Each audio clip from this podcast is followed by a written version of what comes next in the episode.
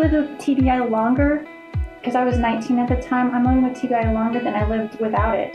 People just make those efforts that, hey, someone with TBI is just going to be at a certain level of functioning, and that's not true. There's a variety of degrees of functioning. Welcome back to TBI, Talking Brain Injury from Brain Injury Alliance Colorado. This is your host, Phil Lindeman, a four time recipient of brain injuries I don't even remember, plus a whole bunch I kind of do remember. Today I'm talking to LeAnn Sanchez. She was thrown from a car in 1993. Since 1993, the science has changed, treatment has changed, even the way we talk about TBI has changed.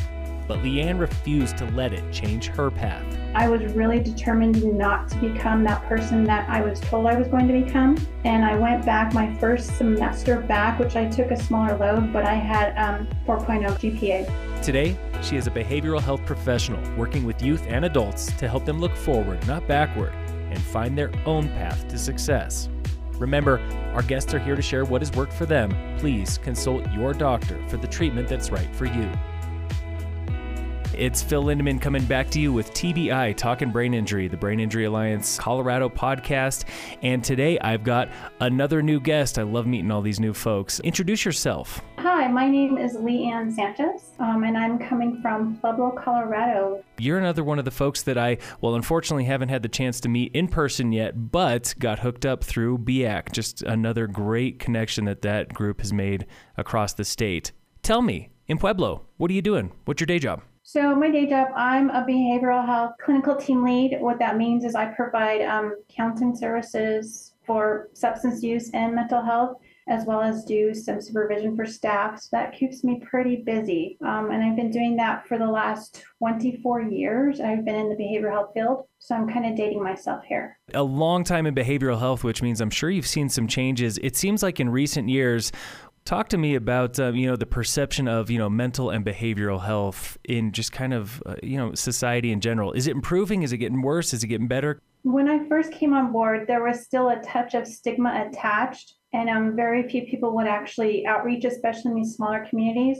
But over the years, there's been a lot more educational efforts that made people feel a bit more um, welcomed and not so then it doesn't have to be a negative connotation to it. So I've definitely seen it grow tremendously in my career. And that's pretty exciting. And as well as just community support, you know, a lot of even celebrities will kind of promote, you know, mental health matters, which is which is great. It's kind of uh, getting away from the stigma of you know uh, you're weak if you decide mm-hmm. that you need some help. That's just well, is that that's really not what you're seeing these days?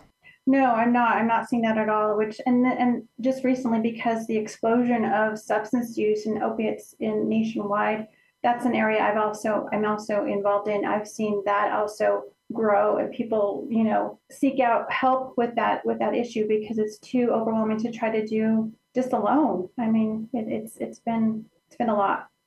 It's almost like anything. I mean, it reminds me of, you know, being a TBI survivor too, that, you know, the community goes a long way to helping you heal up.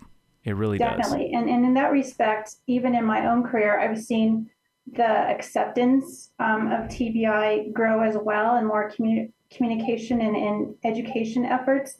Um, in the beginning, it was kind of just really um, really stere- stereotypical. Like, you know, I've heard we would staff clients and, and they would bring up, oh, this person has a history of TBI. And there would be all these automatic judgments and ideas made on this person based on that. And that used to upset me. So I definitely feel like in my field, I've advocated a lot, just demonstrating that it's not necessarily, you know, this doom and gloom sentence for people who have TBI. There's room for growth and change for sure. Yeah, tell me some of those like automatic assumptions people were making about uh, TBI. You know, when you were like the, on the clinician side of things, what mm-hmm. were you mm-hmm. hearing? You know, just um, that they, have poor impulse control, um, and that was just kind of ongoing, and just really having um, not able to control their behaviors. Just you know, really manifested with a lot of other issues like high anxiety, um, even some psychosis um, there was just this doom and gloom outlook on people or clients with TBI. So when we would staff plans, there was little to no um,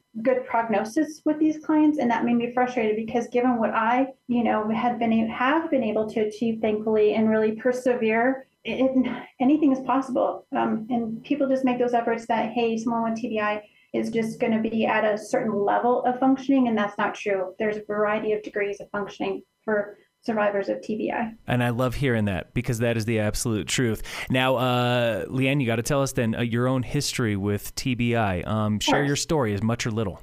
Sure. My background, um, it's not it's not the most proud moments of my life. Obviously, I was a sophomore in undergrad school, you know, a really small town area, and it was um, finals week actually for me in December and I was studying finals, but a lot of my peers and the group of friends that I, I would engage with were really um, heavy party partiers, I guess, so to speak.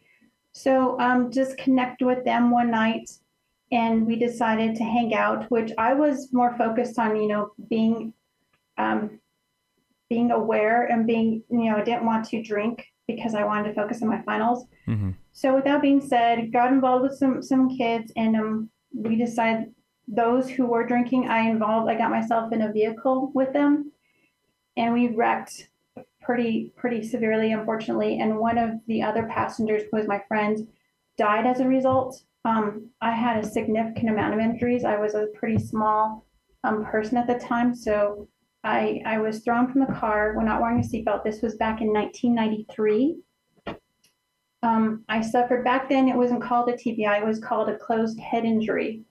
So I actually had um, suffered a skull fracture, and which of course damaged my the frontal part of my brain. I also um, crushed my pelvis, crushed my right hand. Um, so I had a lot of rehabilitative services and therapy following that. Um, had to take some time from school off, but it was just all brand new to, brand new to me, and just even the um, the stigma I faced in my own recovery, where people were assuming that, you know, I couldn't see no more. Oh, backing up, my TB actually ended up affecting my um my vision. I have what's called ocular motor palsy, mm-hmm. my right eye, which affects the nerve movement. So I have a very significant slow eye as a result, and it's also chronically dilated. So I have a black eye and a green eye, so to speak. So people just made those assumptions that I was not going, I was kind of, you know, just not going to do very much. Um, I have had a history up until the end of being an honor student. So when I decided to go back to school, back to college, I was really determined not to become that person that I was told I was going to become. So I worked really, really hard, was very, very stubborn, which obviously helped me and I went back my first semester back, which I took a smaller load, but I had um, 4.0 GPA. Wow, so getting right back to it. Yeah. That um, anything's possible. That is such an inspiring story, too. Obviously, tragic situation. And like you said, uh, one of the people you were with in the car killed instantly. Mm-hmm. Um, I've actually recently talked with another uh, survivor of a motor vehicle accident who um, we talked a little bit about, you know, kind of how it is, you know, not only your personal recovery, but the recovery with those friends. Did you stay in touch right. with that friend group? Was it people that you? Um, it was a little bit unique in, in my situation because it was a, a, a um, alcohol related accident. There were some legalities attached to that, mm. and I and I just I don't want to get too much into that, but it was it was a rough year for sure recovery. Um, I did stay in really close contact with one of the survivors of the accident, and we eventually dated and got married. But there was a whole other um, there's there's some other pieces to that, but yeah, it was it, being in being in a small town too. I mean, it's a very very there's not even a, a stoplight in the town I was from. It's a very rural, um, agricultural town. I mean, we, we grow potatoes and, and produce, so, with that being said, everybody knew and everybody was talking about it. And that really made it hard for me to even just be comfortable to go out and be in, in the community for a while. Um, so that made me even more determined to, to prove not only to them but to myself first and foremost that I that I was I was going to be okay and I was going to survive and get past all the negative aspects of it all. Um, and I did. Um, I furthered my education and uh, all the way up into I have my doctorate in counseling psychology that I completed several years ago. So I'm just continuing to try to persevere and also inspire those who feel like they they don't have nowhere to grow when they're when they're facing with this this issue. And I don't want to deny anyone's hardship with it because obviously there's some people who you know can't can't perform or function accordingly, mm-hmm. which I've had my own struggles. Um, I suffer serious, significant migraines on an ongoing basis because of my injury.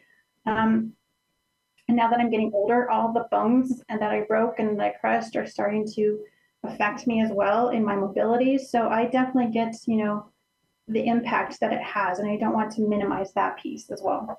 Yeah, absolutely. But I, I think you used a word that a lot of TBI survivors have used to describe themselves: stubborn that you you were you were not going to let this yeah you weren't going to let this derail your life. You know lots of people would look at that and say like oh my you were thrown from a vehicle. Like you, you had a serious serious accident.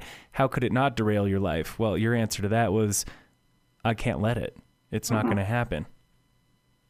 No and i think that's that's that was my focus. I mean i had a very supportive of course my family very supportive but also limited understanding as well. And even to this day there was just um when I try to, those who I'm close to, I try to describe, hey, my experience, it's kind of like, you know, they don't recognize that part of me because I work so hard to, to, I guess, push away from it, but it's still there. And I think that that's, that's that hard dichotomy like, hey, I'm, I'm here and function, I do really well, but at the other hand, I still have these, these issues. Um, so it, it kind of makes it a little bit, it's hard to navigate in some respect, but sometimes. Yeah, that's the truth. Well, and I'm very curious about how you've learned, you know, your lived experience and brought that into your career as uh, as a counselor. How does you know what you went through um, as a teenager kind of influence well how you're helping folks of all ages now? I really, um, it, it's uh, that's also a tough. Uh, it can be a challenge because it's it can't always be about me, but I can also provide a lot of empathy and understanding as well as general education. I did a lot of work with adolescents early in my career. And that was a frustrating part because a lot of adolescents will do these, you know, reckless things and feel that like you're invincible, like, oh, that happened to you, that's not going to happen to me. And to really try to get the message across to, you know, to to be safe, to be aware, you know, to really self-preserve themselves in situations so they don't have so none of this, you know, continues to repeat itself. Um, but yeah, just being an advocate. I, I worked with several clients that that have had TBI, and I, I really try to work away at how my experience can be helpful. Not necessarily, you know, that I just need to, you know, disclose everything all the time, but you know, just that understanding. Hey, I, I can understand what it feels like because I've I've been there to some degree. Okay. Now you said you grew up in a small town down around the Pueblo area in Colorado or um, elsewhere? Southern Colorado. My my hometown is called Center, Colorado. It's it's near the Alamosa area. Okay. Got it. Got it. So yeah, like like you said, it's especially well, it can feel especially difficult in small towns. You know, I grew up I grew up in the suburbs, so not exactly small town. Like, you know, smallish community. I knew the people, the neighbors that were around me, but um, definitely not right. a small town. Uh, and then for the past, you know, going on almost 14 years now, I've lived up in the mountains, you know, between um, well, resort towns like Vail and Breckenridge and all mm. that. Okay. And so yeah. it's it's a new twist on small town too, where, you know, the year-round population here is it's not very big. It's like thirty thousand people in Summit County, um, so it's not huge. Wow. And then you know Frisco, where I live, is like I think five thousand people. So mm-hmm. it's got that small town feel, but at the same time, being attached to a ski resort, it just it, it's totally different from what you would think of as small town. Um, and some of the issues that we get into, though, are those classic small town issues. Uh, substance abuse is pretty high up here, um, you know, and lots of transient uh, workers, you know, people who come to work one year at the ski resort and then stick around for a bit, but they can't find, you know, they can't find their feet or can't find their housing or they get caught up with, you know, wrong group of people or whatever. It's um, yes. it's a very interesting community up here in the Rockies where you've got, um, you know, you're surrounded all the time, right? Like most of us in Colorado by beauty and all these fun activities, but uh, mm-hmm. um, sometimes you know, that doesn't tell the whole story of what people are actually going through. And mental and behavioral health are another one of those big uh, priorities yes. up here, definitely. Yeah. Yes, and the lack of resources, so feeling very, very siloed. Um, so because I was, you know, going to college and educa- education I, I made that an opportunity to educate myself more on TBI, and I've done that ongoing for the for all these years. You know, I actually in one of my classes I did a whole paper on um, brain injuries, and, and because it was for a psychosocial class that was is neuro, neuro neurology, neuro, neurosci or neuropsychology, or something like that. But I did a whole paper and just what I discovered and found out, and that's how I keep growing. You know, one day is there a cure, one day is there, you know, what other treatments are out there. So just really working towards that to, to be able to offer that to others because um, it's just it's not really put out there, unfortunately. Um, no, yeah, that's the truth. I was going to say awareness and community go a long way, but so does you know personal education. Taking that initiative to well, kind of find out a little bit more about what you're living through at the same time. Right. Uh, I think a lot of TBI survivors have done that same thing. You know, I think of folks that I've talked to that have like you know migraine support groups now because they've done so mm. much research about migraine and how to you know uh, lessen the impacts of migraine that they want to share that info with mm-hmm. everybody else. Most definitely. Yeah. Um, now, like you, we were talking a little bit earlier about, uh, you know, kind of the changes to behavioral and mental health, how uh, things have been improving and people are more willing to go out and get support. Um, in your years of watching, you know, TBI support and, uh, well, just understanding of TBI, what else, what have you seen in that world? Um, um, unfortunately, again, it's been very limited limited until the last few years. Mm-hmm. Um, that's why when I, I'm always looking for research and I came across the, the Brain Injury Alliance, which I'm like, oh, this is fantastic. So I think in the recent years, it's becoming more and more available and out there. But in the past, there's been really nothing. I mean, I hadn't met anyone else until unless they were my client um, that had a TBI. So that that was really discouraging to to have.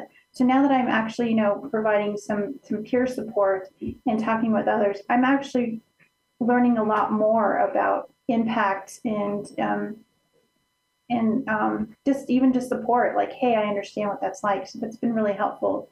Um, and I also noticed in the last decade or so, you know, just because of a lot of the war veterans are coming back and have have that presence, that's also made a huge um, segue into providing more treatment and education and outreach for sure. Yeah, the, yeah. There's just so many sides of it because you know we think of you know, you know, folks like yourself, motor vehicle accidents, or people with sports injuries. You know, young kids with sports injury, but also yeah, like you said, the the war veterans um, dealing with such a wide range of, I guess, symptoms, not only from TBI, but just everything else that they've dealt with. Uh, you know, trauma, from, yeah. and I think TBI in itself can is a traumatic element because you know they're just they're depending on everyone's experience i mean it's not something that they like you know they're they were equipped to endure but looking back it, it can be very traumatic in that respect like hey you know however they suffered their injury that was that's very traumatic and hard down in pueblo area is there a large war veteran community outreach support for folks that are war veterans so we do have a va clinic but i'm not familiar with what its um, work is with with tbi necessarily I'm aware of we have a TBI peer support group ran by a really great woman. So I know there's there's some resources, but I just don't think it's it's readily out there. So I try to make it known as best I can. Um, I don't think a lot of people are given that information when when it comes to it. I mean, when it happens, it's just you have to kind of seek it out on your own, which is unfortunate. Yeah, definitely. Because I think that's just the easiest way for people to miss out on the support that they need is when, you know, sometimes just simply finding it can be the biggest barrier. Um, once you found it, it, it, might be easy to actually um, embrace the support, but just mm-hmm. finding it, going out there. You know, it's again, like I said, some, one of those things with, you know, kind of small mountain counties. Um, you know, sure, we've got ski resorts and all these other big things going on around us, but one big gap um, has been VA support that I know of in Summit County, Eagle County. Yeah. Um, it's just there are quite a few veterans who move up here because you know folks. Maybe they want to, you know, I, I, don't know, slow things down a little bit. That mm-hmm. that seems to be one of the constant uh, refrains for folks that come to live in the mountains. They just want to slow things down a little yeah.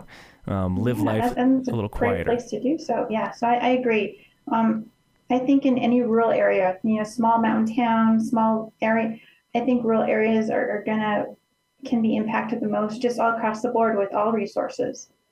Um, I've known friends who lived further who had smaller towns than me, and they had to drive like 30 miles one way just to go grocery shopping. You know, so I just think just basic basic needs um, it, can sometimes be challenging to be met if there's no resources. So when we get into these more medical needs, yeah, you have to go, you know, hours away to, to seek a specialist or to get more assessment to, to understand more what, what you're what you're dealing with. Definitely. How about the world of telehealth? Because I know there's also been some Mhm. changes for that too. Has that impacted your work that you're doing? Most definitely. And actually it's been it's been helpful because not only does it help whenever we're not able to be in the office like we were when the pandemic hit, but also for those who are in rural areas. We've definitely done a ton of outreach now and can connect and offer services through telehealth for people who, who don't have that luxury and availability to travel an hour and a half for an appointment. So that's been even helpful. I think more people are able and have been able to seek out services. So that that's that's an awesome. It's been awesome. And I've heard that same thing from some friends of mine who are also uh, behavioral counselors, as well as people who are taking advantage of those services. That finally, I've got a way to do it because, know, a lot of folks I know they work two, three jobs, and they're like, I can't make a three-hour drive one way to go see my counselor once a week. It's just, you know, that's a full-time job right there. That's an entire day of work that I'm losing. Um, Yes, for sure. So it's definitely opened some doors for sure. Um, so yeah, I, I think I, I expect that to continue to grow. Where a lot of um, agencies are actually just promoting, you know, working from home and, and doing services telehealth, which is, you know, you can well depending on licensure, but you can be in Colorado and provide services in Florida. Just you know, there's there's more avenues of, of that happening. Great, good to hear it. Yeah, it's it's it's I think inspiring and also just um it's kind of cool that some of these things have evolved. You know, as much as we say, man, we've got to combat these issues. Well, they are being combated. There are some people, you know, taking the steps to to help. Well, Mhm. help get help where it needs to be. Right. Definitely. Um, well, LeAnn, I wanted to bring it back to um, uh, again, kind of the uh, the changes over time, because 1993, um, that was 30 years ago. Yes. no, I know. I, I came, it's coming, coming up on my 30th anniversary. I'm like, wow, I've lived with TBI longer because I was 19 at the time. I'm living with TBI longer than I lived without it. So that's kind of amazing to to to believe. Eh, to and that was my question for you was um you know if you can reflect on uh, you know LeAnn of 1993 you know uh, maybe even immediately after that accident and you today um, what are some of the the things that you did right to set yourself up for success now I just never stopped asking questions or or discovering new information or avenues.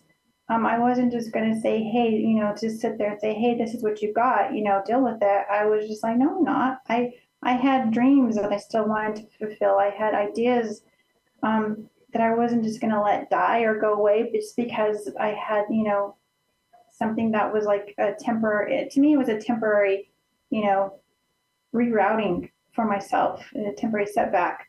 Um, so I just think perseverance and not giving up helped me to some respect. But I also think um, I had to be careful because to a certain degree, it also um, does not advocate for myself very well because I think people just expected like, hey, you're you're normal, you're fine. But I think now looking back, that understanding needed to be there to give more support and understanding because it wasn't there. It was just here I was, I'm back to where I was. So that expectation was always there then, and sometimes I couldn't meet it, and that was kind of like a, a downfall for me.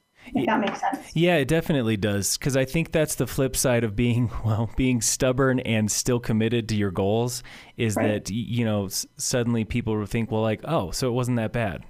Right there, you go. The, the severity wasn't wasn't um, that impactful when reality it really was, and Yeah. it's still long term. You know, it had, and then during it for the last thirty years.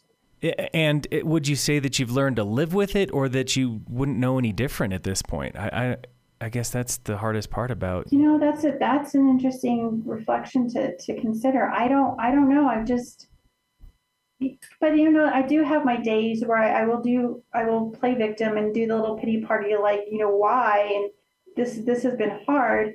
Um which, you know, sometimes you just have to embrace those feelings and, and work and I guess is working towards acceptance, so to speak.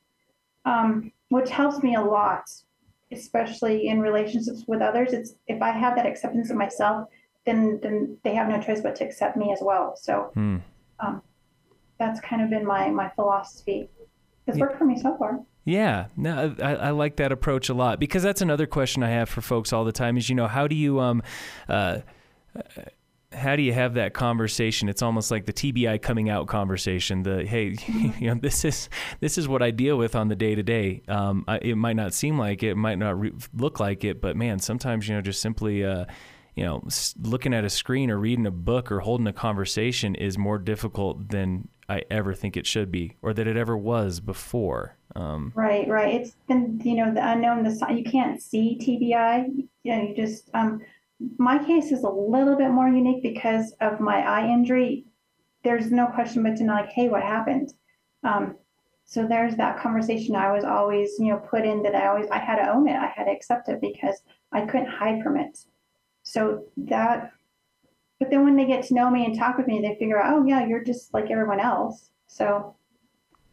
Yeah, I think, and I think that's the trick, or at least that's been the trick that I've found is that you know, well, like you said too, if you just accept yourself, other people have no option than to accept you too. And there's so much more to uh, anybody than an injury they have or something right. that they've been through, you know, once. Um, it's like I remember, oh, uh, you know, I've always worked in media up in the mountains. So when I first moved up here, I worked for local newspapers and magazines and stuff like that. And um, I was actually working at one when I had my first most serious brain injury when I, I crashed into a tree snowboarding, broke a leg. Oh. Yeah, broke a leg, broke an arm, bashed my head. You know, spent mm-hmm. a couple days in the hospital. Um, and I, I ended up writing a series about TBI and TBI mm-hmm. recovery and, you know, kind of what I was going through because I know that there was other folks out there that have done similar things, you know, crashed on skis or a board or whatever yeah. and had to come back from it. Um, mm-hmm. So I wrote a series in the local newspaper, and I'll always remember there was a, a, lady one time stopped me at an event somewhere, and she was like, "Hey, you did all those articles about TBI." She was like, I wouldn't even know. She was like, it's like nothing ever happened to you. And it, yeah. it, was a compliment, definitely. I took it as a compliment at the time, and I still see it as a compliment. Whereas, you know, uh, oh, maybe at my low points, I saw it as like, well, shoot, I guess, I guess it wasn't as bad as I thought it was. You know, I started mm-hmm. questioning mm-hmm. how bad the actual accident was mm-hmm. because this person that didn't know me was like, oh, I couldn't tell any different. Um, and so these days, I've I've gotten over that. Um, but yeah, for for a couple, you know, two or three years right after the accident, I thought to myself like, wow, maybe this wasn't really as bad as it seemed at the time. Um, yeah, it makes it hard. I mean, when I, I struggle for in the beginning, I, I figured out what was called aphasia. Um, just really learning how to articulate what I was thinking and, and wanting to say and express myself. That was in the beginning. So when I went back to school, I remember having presentations that I had to do in front of everyone they used to scare me because I, with the anxiety provoked of just doing presentations in general, but sometimes just feeling like I was at a loss for words. Um, pe- people don't understand that. Like I, I know people say, "Oh, the stage fright, whatever," but it was on a different level. Like in my mind, I had everything. I understood my mind, but I couldn't articulate myself, and that was so frustrating. And I will still struggle from time to time. Like I will just have like like a glazed over, I guess, like brain fart, so to speak, where I, I can't think or yeah. communicate.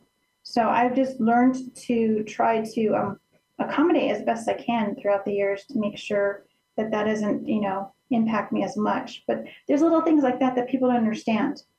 Um, yeah. You, yeah. you endure or you you're faced with. And that's exactly what I've encountered too. The, the the the best metaphor that I've come up for it with is, um, you know, sometimes uh, the brain feels like a, a, filing cabinet that was um, organized mm-hmm. by somebody who didn't know the alphabet. You know, it's yeah. like I know the information's there, and I know I'll find it eventually.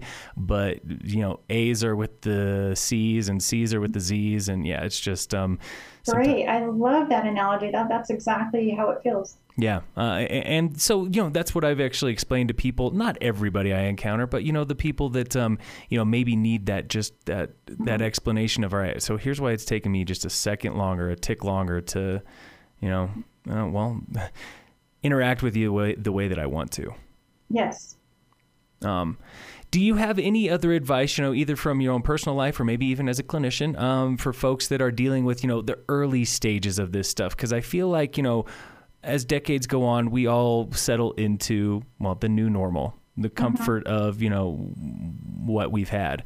How about folks that are in those first you know uh, months after, or maybe even weeks after? Mm-hmm. I would just encourage anyone to whatever questions, ideas you have, let them be known. Tell somebody, talk to somebody, find out, find avenues, because that's how that's how you you you find out and how to manage and mitigate things. If people kind of just don't know they stay quiet, or some of those you know take the more timid approach, um, then that's where assumptions are made, or you know you just kind of settle in like, oh, you know this is this is where I'm at. No, to grow, I would encourage people to ask those questions and share those thoughts so they can get a better understanding for themselves. Absolutely. All about growth and finding ways to, like you say, um, just be um, comfortable with yourself and mm-hmm. and other people, especially those that love you. And you mentioned that you had a strong support system, good support from family uh, mm-hmm. at the time of your injury and, and through the years since. Yes, for sure. Yeah, and, and, I believe that that also goes a long way. And I know a lot of folks don't have that, and so my I definitely try to empathize with them and have you know my heart goes out to folks that just don't have that um, well that safety net to to hold you up when you're feeling at your lowest. Yeah, yeah, that's why I'm I'm so encouraged that there's more. There's been some peer support groups and opportunities developed because I think that's that's that can be critical. Absolutely. Uh, are you mentoring through BIAC? Are you doing the peer mentorship? Great. Mm-hmm. How have you been enjoying that?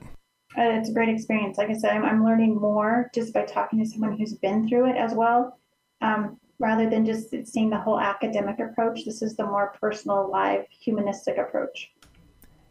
It, it really is just so inspiring to me when I talk to uh, any of the mentees that I've had. Um, that man, open books. This this community that we're part of, people like they, they do want to share what they've been through, and every experience.